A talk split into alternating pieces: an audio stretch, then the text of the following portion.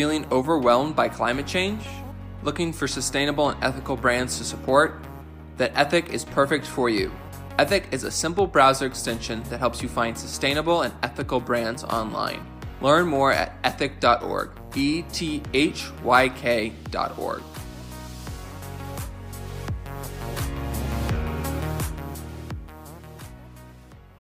When you need mealtime inspiration, it's worth shopping Kroger, where you'll find over 30,000 mouthwatering choices that excite your inner foodie. And no matter what tasty choice you make, you'll enjoy our everyday low prices, plus extra ways to save, like digital coupons worth over $600 each week. You can also save up to $1 off per gallon at the pump with fuel points. More savings and more inspiring flavors make shopping Kroger worth it every time. Kroger, fresh for everyone. Fuel restrictions apply.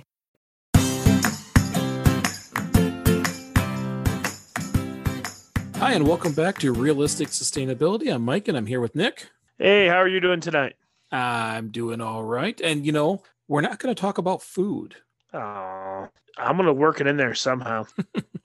this week, I want to talk about the shared economy and gig workers because Okay. business is changing. It's freaking out old business and old investors. Change always does. It's looks like it's one of those things that's just going to happen. We don't get a choice. So, anytime something like that happens, I think there's value in seeing how that's going to affect sustainability. I agree with that. I mean, really, anytime change comes around, it has to be addressed to make sure that it's worth the feathers it's going to ruffle. Yeah, I mean, it, and it already has. So, the first things first, and I always see, and I grew up thinking or being told that it's not shared economy, it's market disruptors, because that's exactly what they did. When when these kind of businesses opened up, it completely changed the whole business. Those are business disruptors. Uh, for an example, Tesla.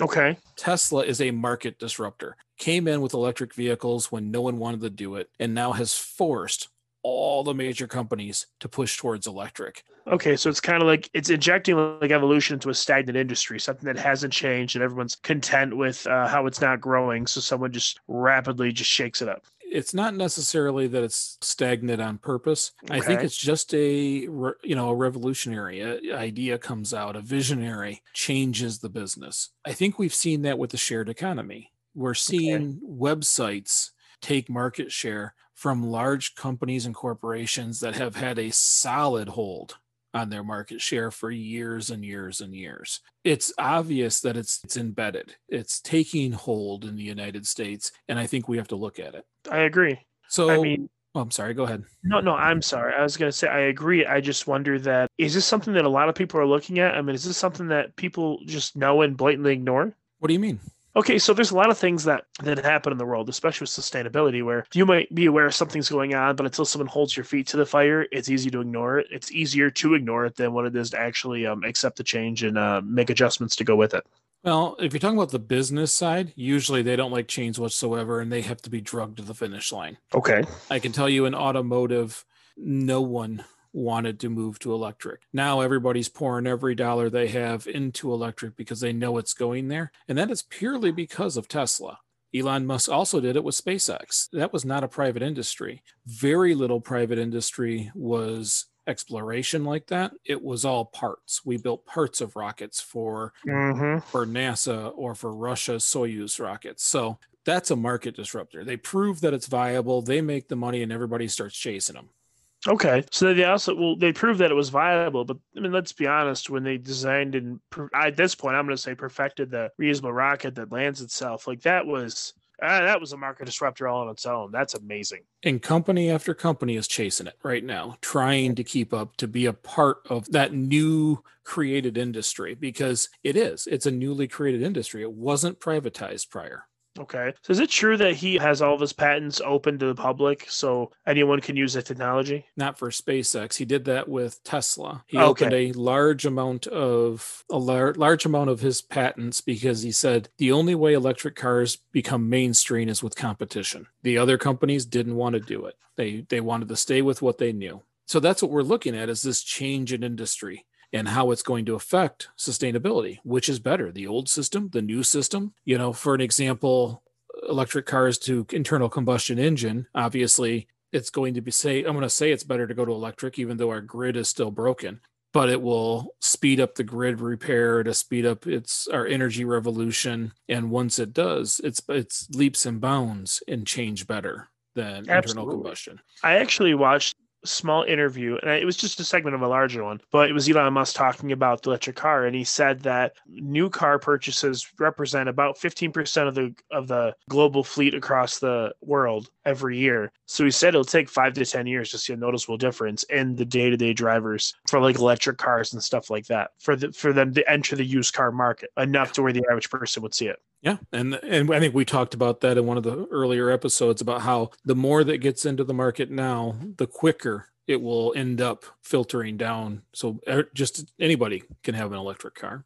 Now, there's a boatload of examples, and I've wrote some down of shared economy industries and you hear gig the gig economy or gig workers those are just the individuals who work in those fields for share economy so it's really kind of the same Mm-hmm. So, share economy, for an example, you and I were talking about this like peer to peer lending. Instead of going to a bank, you could apply online to a company, which I used at one point, Lending Club. I was a, I was a lender, if you will, and you could shop online to find uh-huh. other people's loans and fund them. Okay. They didn't have to go to a bank and they didn't have to do any of the banking stuff. Matter of fact, they could be as honest as they wanted, as negative as they, as they wanted. It just affected, they would have to take a higher interest rate to entice us to invest. So, how is that different? Does that affect sustainability in any way, first of all? Um, okay, so here's my thought process on that. Um, I'm sure it does affect sustainability because ultimately a lot of sustainability uh, goes back to financial, financial. But I lean kind of towards that most things that are digital don't really affect the world as much as the uh, like the paper and the plastics and stuff do. So I'm not really sure, and I have done no reading because I just learned about this from you on the effect that this would have on on like the global economy. I will say that if, if if this became more mainstream and people were you know going to banks less and less, that would heavily affect the stock market. It would affect the economy. I mean, banks would do nearly as well but I really don't know. I mean, I'm not a, I'm not a, a financial expert. Well, and okay, so first things first.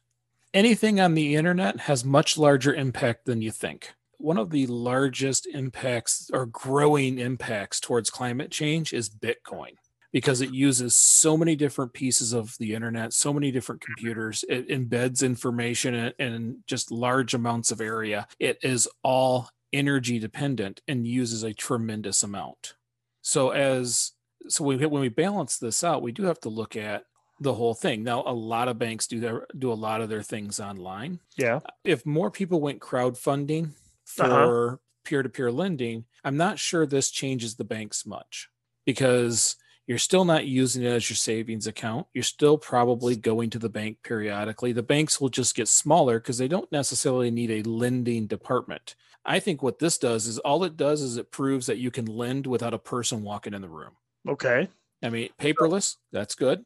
That is but, good. But it, I think that's all it does, which means that banks can shrink a little bit. It does mean less workers in a bank, that you can have centralized people, kind of like mortgage, online mortgage companies like Quicken, are all of their mortgage specialists are online right now they're all right. working from home anyways so you know that stuff i think is pretty much the same at least when it comes to the gig economy to peer-to-peer lending I don't see a huge effect, but there are other things that might. For an example, ride shares. Like Lyft and Uber. Lyft and Uber. That has put a tremendous amount of people on the road. I don't doubt that. So you're telling me it's actually increasing the amount of um, emissions. Well, much like taxis, in larger cities, Uber drivers try to sit idling somewhere near the busiest areas because they want to be the closest, the quickest to respond. They want to be able to get those drives often. So mm-hmm. sometimes mm-hmm. people just sit there. It's not like you were sitting at home watching TV and you get a message that says, come out here and go do this and you throw your coat on and go. It's to the point now where they're just like a taxi driver. They're just hanging out in their car. Yeah, you're right. Because I know a guy who who does that. And he goes to the airport and they've got a special lot they wait in and they go and order and he just waits there for his app to ding, saying someone, you know, needs a ride and he clicks on him, claims it, and goes and picks him up. Yeah. And because he's close, he's getting those dings quicker than someone who's further away.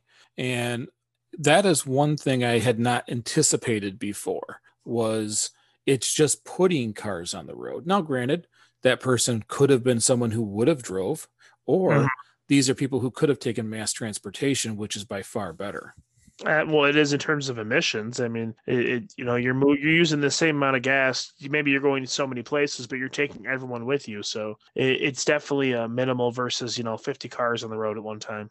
Well, and then there's also an, another side to look at, mm-hmm. which is if ride shares were cheap enough mm-hmm. because they were available, do you buy a car? And if you if that answer becomes no, that changes all the math. Well, yeah, uh, usually those those rideshare companies are really prevalent in large cities where not when I say large cities, I don't mean covering a great amount of land. I mean the amount of people and businesses that, you know, are in them. So generally when that is the case or like where you see taxis, you only go in a couple blocks. You don't really need to own a car to drive 5 blocks personally. So that would make sense. And often, like when I lived in Chicago, you could actually get pretty fair apartments downtown. Like they weren't horribly priced that you think they'd be for being in a large city, but where they got you price wise is you also had to rent a parking space for your car if you had one. Oftentimes that was double what the apartment cost. Mm-hmm. So it would just make more sense to use a taxi or a Lyft or an Uber or whatever the most financially efficient method was. Well, and it makes me wonder because I have a relatively newer vehicle. Okay. You know, so it's not the smallest of payments, but I wonder if I if I wasn't driving to work, which I'm not right now. Mm-hmm. it makes me wonder how much the few places I do go during quarantine, what would have been cheaper? I wouldn't be paying insurance or my truck payment. And in in some situations, if you you know they're talking about working from home pretty permanently. Mm-hmm even if it was you come to work one or two days a week, I could quite literally swap off and on with the wife or even rent a vehicle cheaper than that. I agree with that wholeheartedly. I, I think that years ago, people were centralized around cities, and so there was less vehicles because they didn't need them. Not because it wasn't a matter of want. It was just they didn't need them, so they didn't use them. And those kinds of situations are few and far between nowadays. Everyone has one, two cars, maybe three cars or more. It would be nice, like especially for your family, if you guys only needed one vehicle, you didn't need more than one. That would be nice. Personally, I think it would. I don't know if we'd ever get by over here with that because our the way our work is, different directions. We need two, but um, I think that'd be good but we're seeing because of covid induced environment and I, and it's not to say that won't change 4 years from now mm-hmm. or five years from now. Humans tend to forget their pain after a pretty short period of time. We like to make the same mistakes over and over again. There's a chance that we just go back to the way it was and it is what it is. But in mm-hmm. a COVID induced world, we travel less. We we move shorter distances. We move around less. Could we ride share? Could it get to a point where ride share becomes the primary and there isn't a lot of purchased vehicles for home? I think that'd be nice. I mean, I'm not sure what that would do to some of the industries, but I think that in terms of the amount of emissions that are going into the air and stuff, it'd be good for the environment. Well, it's good for it's good for emissions. It's good for transportation budgets. It's good for the infrastructure. There's a lot of other things that you don't have to work on as much when there's less travel. You don't need as many roads when there's less travel. So there's a, there's even more that goes along to a lack of production in vehicles. So that's a reduction of vehicles being produced mm-hmm. and all the maintenance that goes along with it. I think if it evolved further, it could really be a benefit. But as of right now, it's just putting more cars on the road. Yeah, and also though, I and this maybe I'm reaching for this, but if that were the case, you would see a reduction in new infrastructure because sometimes infrastructure solely exists, like to put in roads and stuff like that. It may not need be needed. I mean, to be honest, and not not to the degree that what it really is. I know that there are some places where always going to need to have big trucks going through for deliveries and stuff like that, but um, anyway, we can reduce and and you know letting the earth know we were here. It's probably a good thing to try. Well, and I think that if it gets to a point, and again, we're going to do a whole episode I've got scheduled for automation, but that's another thing is that if you can just get a car on demand and only use it, only pay for it when you use it, chances are it's cheaper than owning one in oh, most oh, cases. I, I bet you it'd be cheaper than just having the insurance for one. I mean, for some of us, for you, probably not, because you probably pay a really nice rate for insurance. But like, I think we pay like three or four grand a year for PLPD on three cars. And if we could only, if let's say Heather had a driver and I just needed to use a car to go to town two or three days a week, and it was like 25 bucks a pop, $75 or whatever it is, might seem better than what I'm paying right now. Well, and I don't think it's even going to be that much. I think because drive, especially when it becomes driverless, then you're Oh, not yeah. actually paying someone. It's just the cost of the vehicle, and it just shows up. It picks you up. It takes you somewhere, and it's ten dollars. How, how cool would that be to have like a subscription service that you pay just a monthly rate, like two hundred dollars for like a car on demand anytime you need it? You just have to schedule it in such and such amount of time. Mhm. That would be amazing. I would sign up for that in a heartbeat. I wouldn't even have a. I, I wouldn't even own a car if that were if that were possible. If uh, if renting a car was like Netflix, where I just go to my menu, I want that one and punch in the time. That'd be great. That is exactly where we're headed. I'm And- down. And when it gets to there, there will be benefits, especially for sustainability. On top of the fact that it's it avoids traffic because these are all GPS driven units that know what the traffic looks like because they all talk to each other with smart systems and just don't take the busy routes. So there Mhm. is never traffic, there is no stop and go, there is no clog on the expressway because they just take different routes. Okay, yeah, I think that'd be amazing. So in the same case, so that's Lyft and Uber. We still have that with rideshare and car rental because you can do Zipcar. Getaround is another app where people can actually lease out their vehicles. Really? Mm-hmm. Yep, there's several, and I think that the more things that are quote unquote shared, the better. I've always t- I've always wanted to open a. Uh, it's really called a library, but it has every tool you can think of. It has every cooking tool, large, expensive, anything that's large and expensive. I would like to have it so that it can be checked out. So someone Oh. pays 20 bucks a month to be part of the library and they can check out all the expensive tools one at a time that they want as needed. That'd be awesome. You know, so it's and there are places like that in larger cities. You know, I just need a skill saw. I don't need to own a skill saw. I need to make two cuts. Well, you go rent a skill saw for nine dollars or something. Make your two cuts and don't keep it. It goes back to the same spot so someone else can use it. And a new saw doesn't need to be produced. That's awesome. That's actually a great idea. That Well, may be the best idea you've ever had. think about Airbnb and how how that has affected uh, hosp- or gonna say hospitals, hotels. Uh, I guess if it's shady areas, maybe hospitals, but primarily hotels have been devastated by Airbnb. Uh, we have a friend who owns a cabin up north, and she's got it listed on Airbnb. And they go through. I think it's in January, or there's a certain month they go through, and they mark off all the dates they plan on being there, and it's on the market the rest of the year. And they make a boatload of money off renting that thing out. Mm-hmm. Like it's insane. every time someone stays there, they're not at a campground, they're not at a hotel, they've chosen that place. So when I start thinking about that, how does that affect sustainability?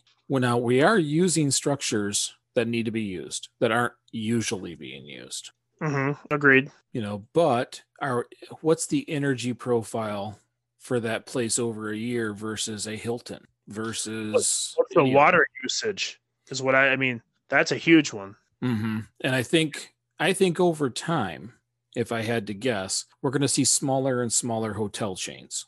You know, instead of having 300 rooms, we're going to start seeing 100 rooms. We're going to start seeing 50 room hotels because a lot of the Airbnb cost is still up, and the hotels are going to have a hard time competing if they can't get regulation pushed through. Yeah, I'd agree with that. What do you mean regulation though? Like trying to stop that from happening? Yeah, like New York. I think it was three years ago. New York tried to stop Uber and Lyft by passing labor laws to help the taxi services. But what do you mean labor laws? Because taxi services don't really have any guidelines they go by. Well, no, taxi services I have a very highly restricted and regulated labor service. Lyft and Uber had none. It was purely by contractor. So they don't have to offer health insurance. They don't have to help, you know, anything. Uh, in the very beginning, they didn't have to do safety checks. It was nothing. Taxi services were suffering dramatically because everybody took an Uber. It was cleaner. It was more comfortable. It was, you know, people were trying to make you happy. You had a half dozen chargers for your phone waiting for you. It was now. You didn't fight over it because this one is here for you. And it really disrupted New York. I did not know that. So now you have hotel companies trying to do the same, trying to find a way to get regulation to force Airbnbs. I think there's home exchange, some other ones that allow you to lease out your own home, a bedroom in your home, a couch on, in your home, whatever it happens to be. And they're trying to find ways to regulate that. I think if they don't, we're going to see the end of most hotels like we're used to. You think so? I think what you start seeing is shrinking, a shrinkage of the buildings and footprints because there's just we went through an era where everything had to be the biggest. Everything yeah. we have the most rooms, but if no one's staying there, that is not a positive. Well, I think that, and I could be wrong. I'm just throwing a brain dead idea out here. I think that with the big hotels, I think that the amount of rooms in them is to offset or try to equal out the price of the amenities that the hotels offer because every time a hotel brings out something new and great that's wonderful that's a huge extra cost just just to offer it to the people that are paying to stay there. Whether it be a nice restaurant or a, a like a really like wonderful spa or they're attached to a casino. So they probably just keep adding more rooms to make sure they're going to cover everything. They don't want to ever be losing money because that's a huge business to lose money on. Right and i think they're taking a beating with the airbnbs well, you and I were talking about going out West Michigan this summer when everything kind of lightens up and we can feel a little better about going and doing a foodie weekend. Absolutely. I love to eat. And the, and the first thing I said was is we'll get an Airbnb so everybody can stay at the same place. I'm down. That sounds like a wonderful idea. And Heather loved that idea too. It, it is because I've done it for for my friend Melissa's wedding, we all got an Airbnb. We all stayed in the same place. We did do some separate things, but we all came back together several times a day, and it was a great time. Hotels can't really give that to you. We can all have different hotel rooms. When you do, we can all sit in the lobby. But with the Airbnb, we found a nice big cabin on a lake. We could sit there and watch the ducks outside, and we came inside on the screened in porch and had big dinners, and it was great sounds amazing. And I don't think hotels can compete with that stuff. You don't? I, unless they find a new way to evolve. It's going to be, I really think it will end up being buildings that aren't being used get used. And that leads me into office space stuff. Uh, WeWork, for an example. Rented space is another way we're going to shrink cities. And I think this is going to cause some serious reduction of energy use, especially because a lot of workers can still work from home. And that is like WeWork owns property, so they get a building, hmm and any company can rent out of it, and it's and it functions as if this company owns it. Everybody who comes in for whoever has a room has the feeling it's their building. They have they are they based out of California? Start in California? I, I'm not sure. I seen podcast or a live stream from Kevin Smith where they walked into this building in California and it was tremendously huge, just massive. And it was nothing but a ton of empty rooms, like conference rooms, mm-hmm. where you when you when you go and you sign in or you you sign up to rent a room, you tell them what you need, the amount of space, how much data it needs, what amenities, what needs access to a bathroom, blah blah blah, how long you're going to be there. You pay by the hour, and they you get there, you get a key card, and it, only opens your room. It was the coolest thing I've ever seen. I never knew they did that kind of stuff. Yeah, I mean, you can do that, uh, and you see it in even Flint. Mm-hmm. There's there's uh, shared workspaces. A lot of times they'll call them think tanks. The University of Michigan has a alumni think tank. The, no I've thought about it here locally in Durand. If I had a building with a handful of office spaces that I weren't using, you know, I mean, lawyers wouldn't have to have their own space or meet someone at a McDonald's. They could actually meet in an office. That would be amazing, and that would make them look a lot better. Yeah, and it is an industry that makes it so you don't have to own a building. You can run a full blown business, be as professional as you want to be, and not own a building. That's fantastically reduces the need of ownership, the need of new buildings. We can all share space. Well, I think that's functional in the sense that I believe that there is an immense amount of overhead wasted in maintaining or even renting a building. Now, I'm not saying that not that no industry needs one. There are lots of different businesses that benefit from having a building. Some things like car washes and that kind of stuff, which are sustainability nightmares, have to have a building. But like my wife being a medical coder, they now the company she works for works out of the boss's house. They're saving well over a thousand dollars a month that they were spending to lease a building. Mm-hmm. That is a tremendous savings when you're running the business. You know, you have a small business, a couple employees, and you're looking at a four figure saving a month, you know, a thousand dollars, fifteen hundred dollars. That that's another employee's payroll that you could hire at the end of a year. That's a lot of money. Yeah, and let's say they needed to meet a client. Well, then they mm-hmm. rent a shared room and they meet their client in a professional atmosphere without the need of actually owning it. That's amazing. You can and see how some of this stuff is going to filter back. You can see how some of this stuff is going to affect the overall sustainability. I never considered some of it. Now, I I've been interested in Lyft and Uber for a long time in the sense that anything that allows me to make money because I like I mean I I like getting paid, I think is really interesting. I just never seen the allure to them because I didn't feel that you could make enough money. A, a, lot of those things also are like Grubhub and DoorDash that facilitate restaurants that never had delivery to now be accessible to a whole nother demographic of customers. Oh, is that uh, food? Are we talking about food? I told you I was getting it in there. I, I told you it was coming. Well, and uh, see, uh, and that that is good for business because it gives them another avenue, but it puts another car on the road. Yeah, I, that that's you know I guess it's a give and take. It's good for some people, bad for other ones. Uh, but I never considered the the impact it would have in that regard. And also, I when I think about like sustainability, I'm trying really hard to keep it fresh in my mind that it is a global thing. It's not just you know secluded to us here in Michigan. Mm-hmm. Uh, it's it's the world, and that's it's hard for me to keep that in mind. You know, I, I, I think about it locally because I live in a beautiful state where there's tons of resources that I want to see maintained and kept. We're not the only place that has that, though. It's not the, it's not just our responsibility. No, and that's why we're having this conversation because I got to tell you, with the gig economy or the shared economy, that's it's so young.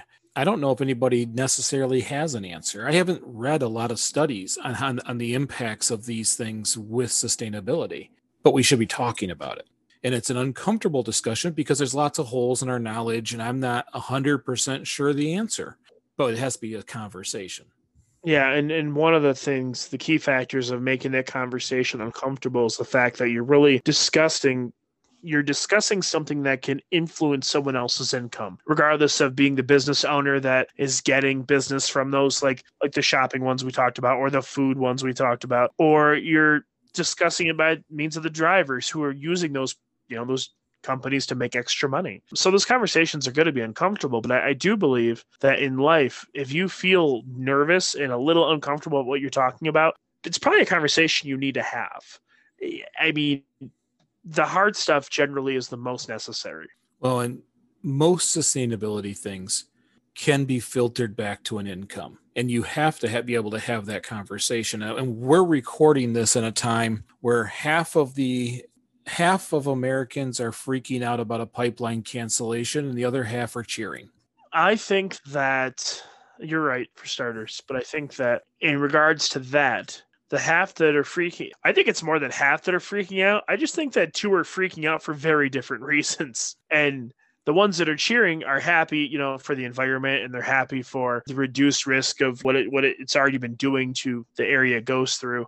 And then the ones that are freaking out are freaking out because of money, and some are just freaking out because it's not their team, so they're angry. So it that's a real loaded topic. well, but it's the same thing when we talk about sustainability. Pipelines, I mean, pipelines are a big deal when it comes to environmental protection and water safety. Yeah. And which is a major security need for the future is water because I've also learned that water is likely to go on the commodities market which I'm not a fan of. But what do you mean by that? Like you can get soybeans on the com- commodities market. You can get you know pork on the commodities market. The it's a stock market measure of how well an industry is doing, which means we're selling so much water at a cost. Someone believes it should be on the mar- on the stock market. I really wish someone would introduce legis- legislation that would that would stop that. Personally, I don't believe that. Okay, I I don't like the notion of selling water. I understand people sell drinking water, but it, I think they get it too easily and it really bothers me. I'm not going to get into details because, to be frankly, I don't know the details. I just know that I shouldn't be able to go into Meijer and buy 32 bottles, individual bottles of water for $3. Like, yeah, water is great, but in terms of sustainability, that's a mollywop to the environment. That's horrible. Oh, and they and they actually take ink and print on the bottle. It says taken from a tap right on the Some- bottle. Some of them, uh, it- it- it's either taken from a tap or the ones that are from a natural spring. Blah blah. I don't even care. It- but I mean, it's 32 bottles, which means it's 32 wrappers, it's 32 lids, and it's ah, my. I'm gonna get See, I'm so happy. I, you have brain cramps now when you walk through grocery stores when you see certain things. Brain cramps. Oh no, that's anxiety, is what that's. It's rage. It's rage induced. It's rage induced by ignorance and stupidity. I, you know what I hate more than anything in the world, and is that people will drink water out of a bottle like it's the greatest thing in the world, but they won't drink it out of a well. Now I understand that a lot of wells don't have great water, but I'm here to tell you a lot of springs don't either. And just because water's coming out of the ground doesn't mean it's better than other water coming out of the ground. Now, there is cleaner water for sure. However, if you're going to have the conversation with me about like why you only drink certain brands of bottled water for certain reasons, I'm going to tell you you're an idiot because you're paying for something you need to stick. You're paying for water. How long until they bottle air? They do. I- no, no, I know, but I know that. But how long until it becomes mainstream? See, if people walking around, you know, hitting a can of air, going, "This has got thirty-seven percent more oxygen," like that's ridiculous. While I was in Grand Rapids You're gonna make me cry. Okay, at the at a Walgreens at the end of the line at the register, the impulse item was canned oxygen. Would you like a can of oxygen today? did you walk into a, a scene from Spaceballs too? Perrier, we're at that point. We're ruining water, and we're not ruining water because water is one of those things that can be reconditioned back to its original state. There isn't a best clean water. Clean water is clean water. Mm-hmm. But what we've done is we've ruined the confidence in water. And you know that living next to Flint, like I know from living in Flint, even today in Flint, Michigan, yes, the, it is not leaded water at the moment, but they never put a person in charge of DPW afterwards. So they've Mhm. had main breaks on a regular basis. It reduces pressure, creates bacteria, and you're supposed to send out boil warnings. They have not. There is a flyer that hangs in the dining room at MTA from 2014 or 15, and it's just saying that the water is safe to drink there. And it's been there for, I mean, well, it's 2021, so you can do the math. And people stop there and they read it every day, come up to the window, read it, and then ask me for a bottle of water. And I say, I don't have bottled water, which is like a glass of ice water and then they look at me like I'm offering them poison and go, I don't want lead poisoning, and they walk away. This is a daily conversation at least once. It's ridiculous. And they'll watch me drink the, the water there is excellent. They'll watch me drink it. It's fantastic. It's filtered, sure, but I mean it's not bad. It's not bad in the way that you have been led to believe. I'm not and I know there's places in Flint that still have terrible water. I, I'm just there is no concise direction with the information there. And that is I really kind of feel like that's kind of true with sustainability all around. Too often it's like fire and brimstone, and it's not really that. It's not that severe of a decision. Is it important? Absolutely, but you shouldn't feel like you're putting your life on the line if you. Do you, do you understand where I'm going with this? yeah, like, and that's why they asked for that bottled water because there is no confidence. If you go to the west side of the state, PFAS contamination from Wolverine uh, boots. If you go to Pennsylvania, fracking has uh, put so much gas in the water. You see it on YouTube, flammable. Go get a go grab a glass and take a drink out of the Flint River. Go take a drink out of the Erie. What we've done is ruin the confidence that we can maintain water so that we could sell it. And air is next if we're not careful. So, uh, and we've gotten off topic. Here we are, bottle rocketing off to the left because you get. If I start talking about water, I'll be stuck there forever. And maybe this just needs to be an episode of water at some point. But uh, yeah, it's it's all consumer confidence. It's it is a mess. But anyways, let's let's get back to the gig economy stuff. Like there are another another thing I found while doing the research that was interesting, and that and I knew about this because I have family members who use Upwork and Fiverr. Do you know what those are? no, I don't. If you have a skill, a freelanceable skill, you put your skill online and someone finds you and uses you. So Like we have a family member who's an author, who's a writer.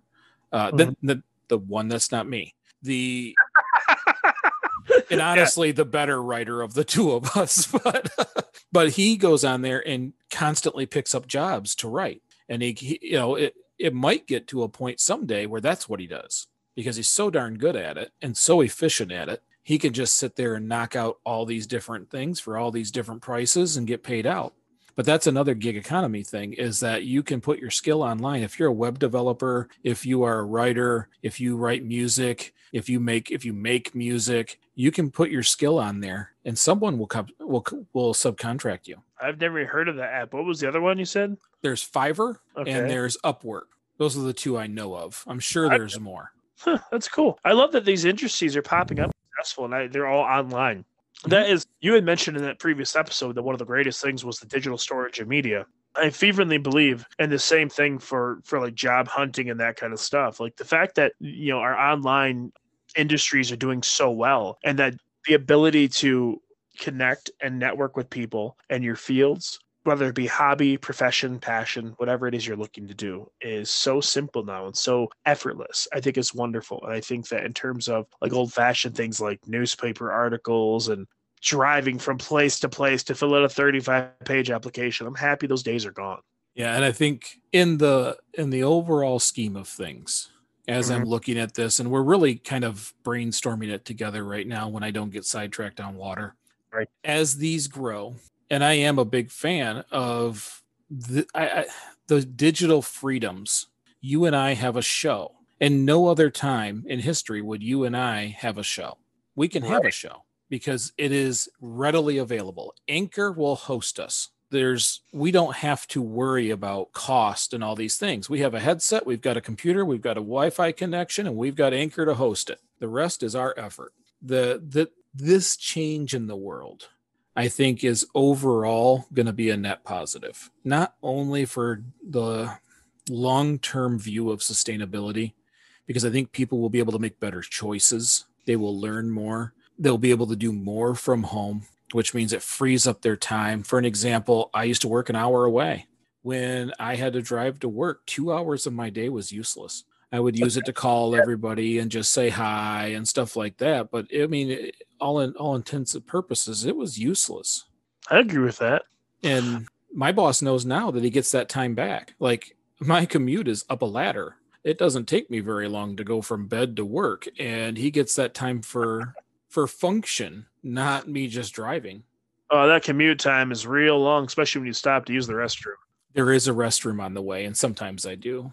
you should put a little you should put a little stand in the restroom with a Keurig on it so you can turn it into a gas station. I know, I know. I said I said the terrible words. I said Keurig. That means K cup. That means I'm gonna get hung from a tree and beaten with a sustainability stick later. Ooh, ooh, I had I had to replace our coffee maker because it decided the one that we had wanted to make the coffee not go in the pot but out the bottom across the counter. And so How did you manage to break the seal on that? I drink a lot of really strong coffee is all I can think of. I don't know. I, I don't necessarily know, but I did finally replace the coffee pot and it doesn't even take filters. It has a washable, reusable filter. Did you get a ninja? No, this is not a fancy one. This is a very middle of the road brand I've never heard of. Has Oh. a cone style filter that I can take out, dump it, rinse it off, and put it back in. Bam. Those are awesome. My uh, my ninja came with one uh, when I got it, and it was the greatest. It was so awesome. I, I what I like about it is exactly what you said, but also that it literally is as simple as just you. I would just tap it on the end on the edge of the garbage can. I'd take the sprayer, rinse it off, and it was ready to go. It was great. It was. We went through way less coffee filters. Yeah, I, well, I have none. I don't need any coffee filters. That is for me a win. For a guy who drinks a pot of coffee a day, is a is a filter a day. That in itself was a win. As much as I don't like to replace things, that one was definitely worth replacing. So as long as it lasts a long time, I'm minimizing my footprint. And they make good coffee too. So advantages to the gig economy. I think one of the biggest ones we're going to see is that you only pay for what you use. That's going to reduce ownership in time. And granted, we're going to have people on this who are our age or older going, no, I am not living a life without a car. I am not living a life without owning this or owning that. But our kids, they're not going to care. Well, I will say that you you just hit the nail on the head. The biggest change that is going to be needed for this, or to really embrace it, is the change in culture. The, the change in culture, the the change of I've got to have it, it's mine, or I can't live my life without this. I've been seriously considering ever since we talked about bringing up the media again, getting rid of all of my movies, like making a list of ones that I really want, downloading them onto like a flash drive, or maybe if I can stick them on Google Drive, that'd be awesome, and then just getting rid of them because I have so many and I don't need them. They don't they don't serve a purpose. I don't buy movies anymore. You know what I mean? Like it's not something that I really feel like I need to have. And as this goes on, as I learn more about this, I'm realizing that there's a lot of things that I've wanted over the years and I've had it because I've wanted it, but it serves no purpose. And I've wasted money on something that takes some space on a shelf or in a box. Where you can get some of that money back by getting that to a person who will use them. Because right now, you just have them. If you're not using them, you just have them. And if you, let's say, sell those to someone who will use them, you have your income or a portion of your income back, and those get used, which means that there's other stuff that they would have bought new that they're not going to buy new now because they have them. Yeah, and that's true. And that's that's really hard, especially someone like me to, to break those habits. I'm I've been so heavily in engrossed with pop culture my whole life that the idea of not having this stuff and a lot of it i only had it on a whimsical note like oh man i can't wait to play that game again. So i go buy everything i need to play a certain game and i play it for like one night for two hours and then it, it just sits there. Mm-hmm. and i wish i could do pictures on this podcast. You even believe the crap yeah uh, so you you're starting to see kind of like where it's going. I think that shared economies and gig economies are the very beginning of humanity caring about experiences and not about things. It's the beginning of that separation anxiety of not owning a car until your neighbor doesn't own a car and his life seems to be better. It's it's just that change. You have to go through it. And and again, I'm not much better. I love my truck and I wouldn't want to get rid of it. But as time goes on, that may change as things become cheaper and more available. Well, and yes, and, and may honestly be the opposite. One of the one of the only downsides to the pipeline you and I were talking about is that gasoline will go up since we both drive pickups, even though yours is far more fuel efficient. If gasoline goes up, driving my truck becomes more of a hassle. I mean, it feels the same, obviously, but like if gas right now is two dollars a gallon, then it goes up to three or four or whatever number could possibly be in the future. That makes driving my truck very expensive, and it's already bad enough the economy. So the one allure that I did have, where it was cheap transportation, is now gone. Right. So one of the major advantages I see from this discussion is you only pay for what you use. When this flushes out and develops more and more, it's going to become one of those you only pay for what you use scenarios, at least in these industries. Another one is is that people who want to make extra money can use a skill in the time that they have by choice, either by driving or shopping for someone else from Shipt or my extremely, you know, intelligent and talented stepbrother who writes. He can do that all day long and compensate for anything to, that he wants to buy another thing is is i think when you get into gig economies is for an example your cabin up north for your friend maybe they wouldn't have bought that cabin maybe they couldn't have afforded that cabin to just go up there three times a year but since they're leasing it out it pays for the cabin they don't have to actually pay for the cabin anymore. It opens opportunities for people who maybe never thought about having properties or or buying things. Now they have the ability to own it and not pay for it. So a little against the ownership early part discussion, but it does open doors for other people. It's not just business owners and rich people buying up things. Well, no, and it, but it, and like you just kind of touched on, it allows for people to enjoy things without having to own it too, and I, I think that that's awesome. I I never really thought that deeply into any of this stuff before. Uh, the last piece that I had written down was it will help build the community the more people from the community serving the community is more people from the community meeting each other getting to know them as a person not just an avatar online or a, an opposing political foe. These are just a person in the back of the car. You know i have for a long time felt that that somewhere along the line social media had become made us as a society become more antisocial. And not to say that it affects everyone like that. You don't see it so much in older generations, but I there's a lot of people now that don't really understand the meaning of what a community should be, in my opinion. I fervently believe that the strength, the moral integrity, or the the moral fiber that you're, the, the stronger your community is, the better everyone else is off. If you live in a close proximity to other people, it just makes sense to be well acquainted with them to help each other out. There's a mm-hmm. reason why for a long time everything was it takes a village because it did. And maybe that's not always relevant, but to some degree it is. If you want to save your environment, you need a community. You can't just do one person. You know what yeah. I mean? Like if you live in a place that has like a stretch of road that's covered in garbage. Yeah, you could go out there every day and pick everything up. It'd be commendable, it'd be wonderful, but it'd be a lot faster if 25 other people did it with you. So I, I think that the online avatar stuff in some cases is good, but in a lot of other cases, I think it's really kind of hurt what we're going for here. Well, and so right now when it comes to sustainability in the eyes of shared and gig economy i'm hoping that this draws conversation from others that that listeners send us their ideas because this is just us brainstorming because it's pretty new and together you know to think of it as a sustainability topic. And the more people who talk about it the more we're all going to learn the more we're all going to understand how this is going to change because i only have so much of a view.